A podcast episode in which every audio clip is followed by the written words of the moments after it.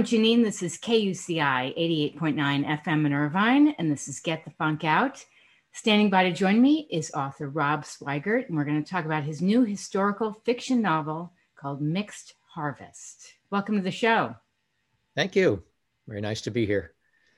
Rob, you have a really interesting background in archaeology, and um, how did you get involved in that field?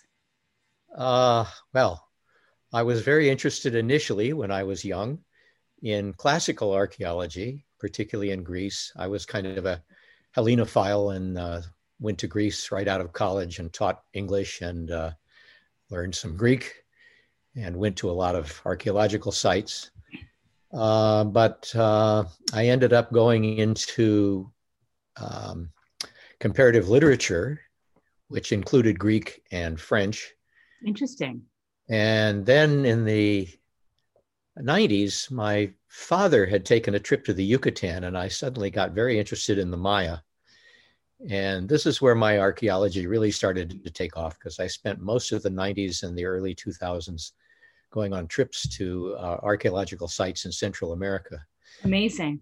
And did a novel about the Maya called Xibalba Gate. Uh, novel of the classic Maya, which was actually published as a as an archaeology textbook. Fantastic. And out of that, I ended up going to a mm-hmm. place in Turkey called Çatalhöyük, which was a Neolithic site. I knew nothing about the Neolithic at the time, but I uh, got fascinated by it, ended up being novelist in residence at the site, uh, did a book called Stone Mirror that came out in 2007 and that's where I've seemed to have plunged fully into archaeology. Were you, excuse me, were you a fantastic student when you were younger and in college? Because you have this love of learning. It depends on what you mean by fantastic. uh, fantastically mediocre, perhaps. uh, but I think it was graduate school that really taught me the uh, the love of learning. Where did you go to graduate school?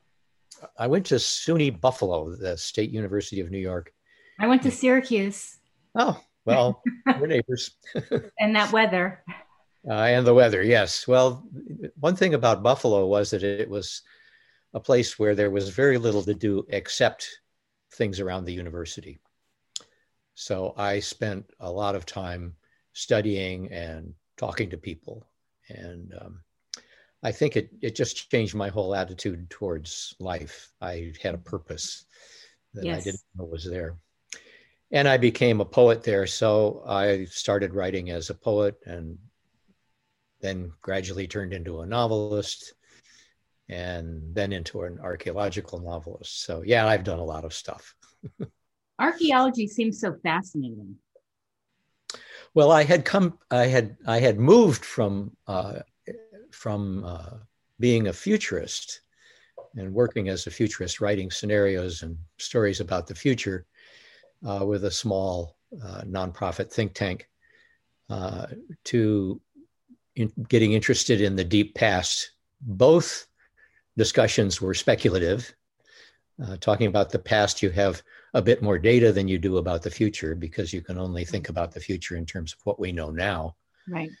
But um, uh, the the mental operation is quite similar. I also write science fiction from time to time. So. Uh, I want to share with the listeners, the viewers, uh, we're speaking with Rob Swigart. He's a former technology journalist, technical writer, computer game designer, poet, futurist, archaeology writer, pilot, diver, Aikido black belt, amazing. Your parent and Rumpus room manager. What is that last one?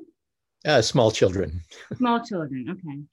I had small children, and now I have small grandchildren. Small grandchildren. Yeah. Why do you think learning about human history is really important today? Uh, oh, sorry. You're fine. Ear fell out. Uh, the the last project I did uh, as a futurist was about climate change, which I had been um, interested in since the early 90s when it became apparent that something was happening. Um, moving into archaeology, I got to think about climate change as it began, how it began, what was happening as a result of human activity on the planet. And uh, I was just this morning reading an article in Aeon magazine, uh, online magazine, uh, about the about archaeology and about the what I call the sedentary divide, which is the period during which people came up with and adopted agriculture. And farming spread all over the world, and it happened fairly quickly. Uh, after, once the Holocene began, that's the period, the geological period in which we are. Mm-hmm. Uh, we have nice weather. We did. And now we're talking about a newer geological era called the Anthropocene. That is the human caused changes, which means that um, the dominant force in affecting the state of the world is human activity now, not volcanism or tectonic shifts or uh, ice ages, but our behavior. So, thinking about the past and getting into archaeology and looking at the remains, the, palimpsest of human activity on the earth, we have a story of how we got here. And my contention is that it, the more we know about the past, the more we know about how we came into this uh, uh, kind of inheritance of this globe that uh, we see now as a right. as something separate from us. Nature is now mm-hmm. with a capital N mm-hmm. and is entirely separate from us. Unless you go up to a national park where nature exists, still with roads and hotels and uh, uh, comfort stations. Um, the the world is very different from what it was before, and I got very interested in how that transition happened and how we ended up here, because I think if we know more about the past, we actually can plan better for how we deal with this transition that we're going through now, which is a transition. We are changing. Yes. And I think society is going to change very quickly in the next few decades. Definitely. You know, as I'm listening to you talk about this, I'm thinking about global warming and how yeah. you, some people who say there's no such thing. I'm afraid that that uh, goat has left the harbor. I, I should have said boat, but I said goat. that horse has left the train station. Uh, it, it's here. There's, right. there's, you can't deny it. And believe me, deny it. living in California, it's impossible to deny it. Right. Yes. It's um, it affects everything. I mean, it's it's something you really need to pay attention to. Absolutely. We it's it's demanding that we pay attention to it. Yeah. And I'm not saying that that because I think it has agency, that it's a living thing. Right. It's the condition, it's our relationship, our embedded relationship in the earth, in the processes of the earth, which are sometimes called Gaia, uh, based on the goddess of the earth from Greek mythology. But she's not a goddess, she is a very complex system of systems, of systems, uh, of which we are one of the systems, or perhaps many of the systems. And we need to change fundamentally our relationship with that complex of systems yeah. if we're to survive. I want to share something with you. By the way, do we do you have to wrap up at eleven fifteen? No, I'm not eleven fifteen, but you don't. Okay.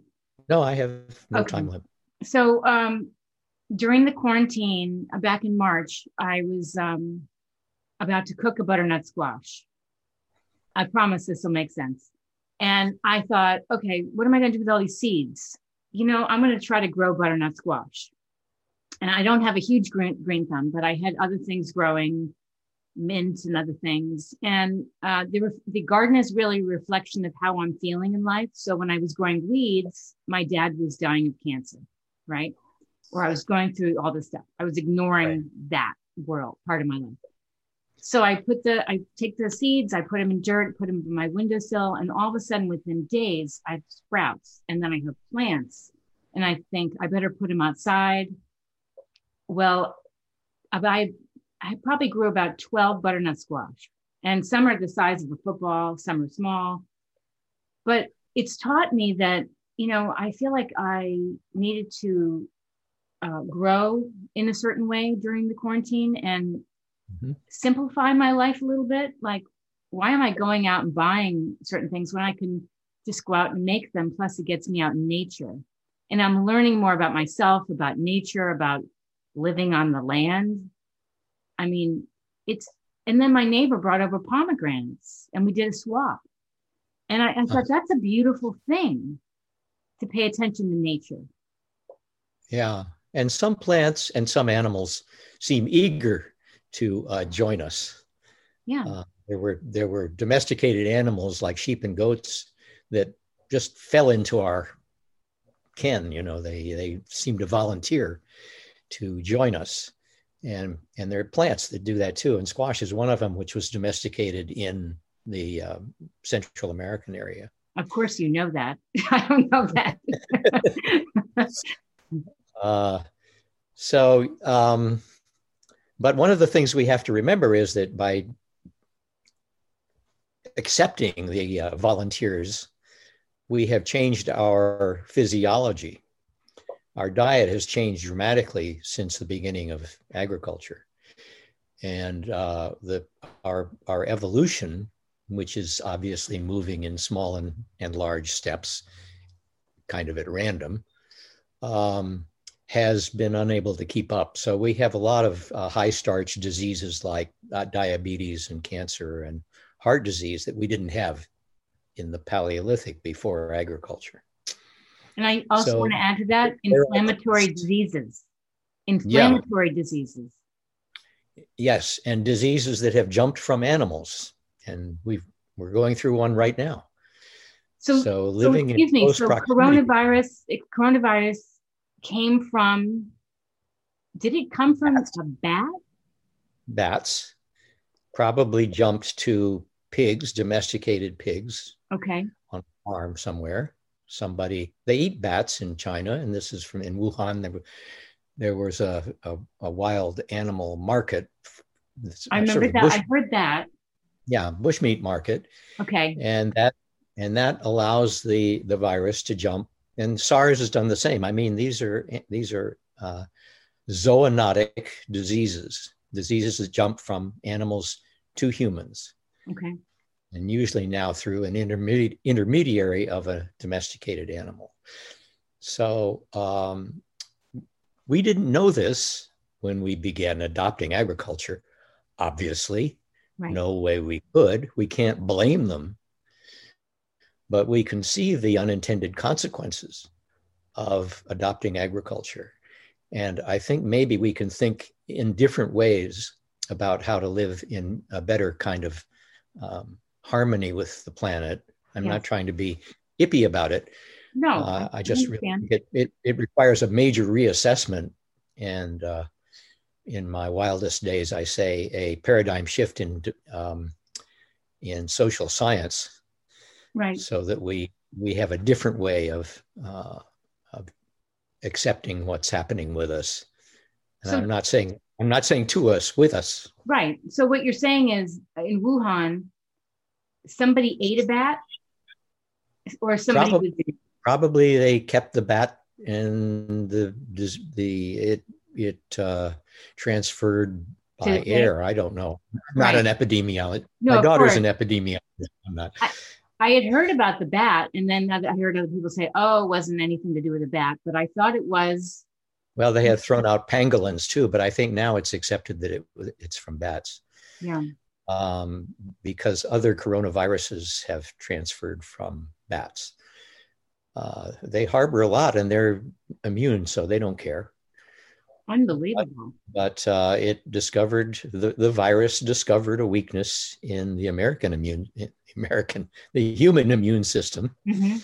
and uh, has exploited it. And uh, it's allowed the virus to be very successful ev- in an evolutionary sense. Yeah. it's the strangest thing to me how some people it's fatal and other people it's they don't have the symptoms but they're they yeah they have very few symptoms so they don't know they have it or you know well i think that's uh, there's a a great variety in the human genome mm-hmm. and uh, the human immune system and it's all not just the genetics but the epigenetics the uh, life experience the the uh, pathogen challenges that have confronted uh, people in their lives. Right. That all is different for everybody. So, yeah, when you're a little bit older like me, you're a little bit more uh, challenged by it. So I'm avoiding it. Good. It does Good. does mean staying home and reading and looking at my garden. So yes, I don't grow food, but I have nice plants. That's good. Anything else you'd like us to know about your book? Um, well, it, it's it's a collection of stories. So they there it's an attempt to make uh, a story that we can resonate with about the deep past. It starts about sixty thousand years ago, when a modern human encounters a Neanderthal. Actually, there's a story three hundred thousand years ago as a kind of preface, okay. because uh, it's looking at burial practices, which is a human thing mm-hmm. mostly. I mean, I guess elephants have funeral practices, but um, humans, you know, it, it's not just a sanitation thing, although sure. primarily that's what it is. Uh, but it is it is because we have these memories and self consciousness. We're aware. Yes. Uh, we mourn, mm-hmm. and uh, it's not uniquely human, but it's uh, important. And uh, I wanted the reader to not just read facts about the past, but to engage with it in an emotional way. So the stories go from then through the late Stone Age, the, uh, the uh, Middle Stone Age, when farming really took hold and we started to live in square houses, to the uh, development of cities in southern Mesopotamia and the invention of writing. After that, we have history, and we can read about that. But I wanted to I wanted to speculate uh, intelligently about th- that past. I wish you had so, been my teacher growing up because I had a hard time studying history. I thought it was very boring. They would just throw us a textbook. Oh, I did. And and you did too. Oh yes, Really? Because you're oh, yeah. so you explain it so easily, and I, I'm just so fascinated. You know. Well, I changed my mind. but you know, it's it's like anything. The way someone teaches and conveys information can have a huge impact. It can either make you cross your eyes and you're bored, or it can make you interested. Hopefully, reading this, you won't be bored. It doesn't sound uh, like it. The book initially was over twice as big. Most of it was nonfiction. And the problem with uh, with that is that the field of archaeology, particularly, but all the sciences, are changing so fast that by the po- time the book would come out, it would be obsolete. That's but amazing. the stories are not obsolete. Good. There's nothing I would change about the stories learning what I've learned since I finished the first draft of this book. It's been 10 years. Amazing. Oh, uh, I, I think that the stories are a way of enduring. You won't hear archaeologists agree with that very often because they're data driven and the data changes. But I think the human experience is universal. So that's my hope anyway. I wanted to just add something. You know, the name of my show is called Get the Funk Out. Yes, a clever pun. um, but I'm so fascinated with, especially you in particular. You have a love of learning. You've had a, a lot of experience in your field. You're so fascinated with life. And when you found your passion in life, did that help you when you faced rocky roads in life because you had this thing that you were just passionate about because that's a gift to find something you love Uh, it is a gift, and it's what I told both my daughters: find something you love, and they both have. So it's right. good. I think it does help. Well, it's it's essential. Yes, and I think everybody has it. It's just that we are um, stifled often by our society and our social context, family history, you know, a lot of constraints on what happens. Yeah. I, I departed very much from what my parents would have wanted for me. Uh, but I think that they would have cheered nonetheless. But it's good you departed because so many times we live the life our parents want us to leave, and it's not necessarily good for us. Yeah.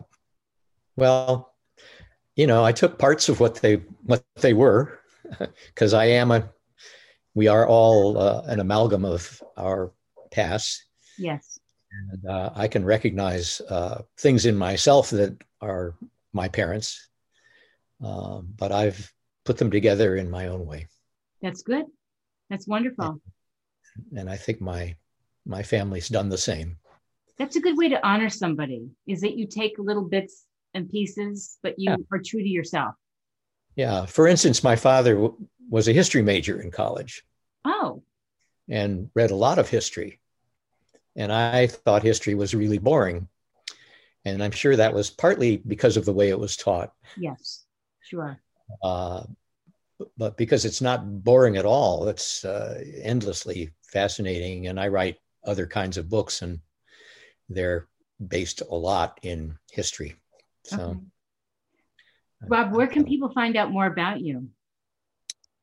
Uh, well, I have a website, which is robswigart.com. Okay. S W A G A R T. I'm sorry, what? S W I G A R T, R O B. Yeah. Uh, and um, I think the publisher website, well, I can show, well, you've seen the book, I guess. Yes, I have. Uh, uh, Baragon has some information, and also I have uh, a few blog posts on their website. Uh, but my website has a link to it, so okay. I, I think pretty much everything is there. Is there an audiobook? Uh, not of this that I know of. Okay. Uh, I do have an audiobook, but it's short stories about computers. So okay. wonderful. Well, anything else you'd like to leave us with before we wrap up? Um, get engaged with your relationship with this planet because, as they say, there is no planet B. I did have a friend who used to say, We got to get off the planet. And I say, No, we don't want to inflict this species on the rest of the universe until yeah. we can figure out how to live with this one. So, yes, good uh, point. Get engaged with it. Get engaged with your planet. Yep. I like that. Fantastic. Well, I've really enjoyed talking it's to you. Only... Likewise. Thank you very much. This was wonderful.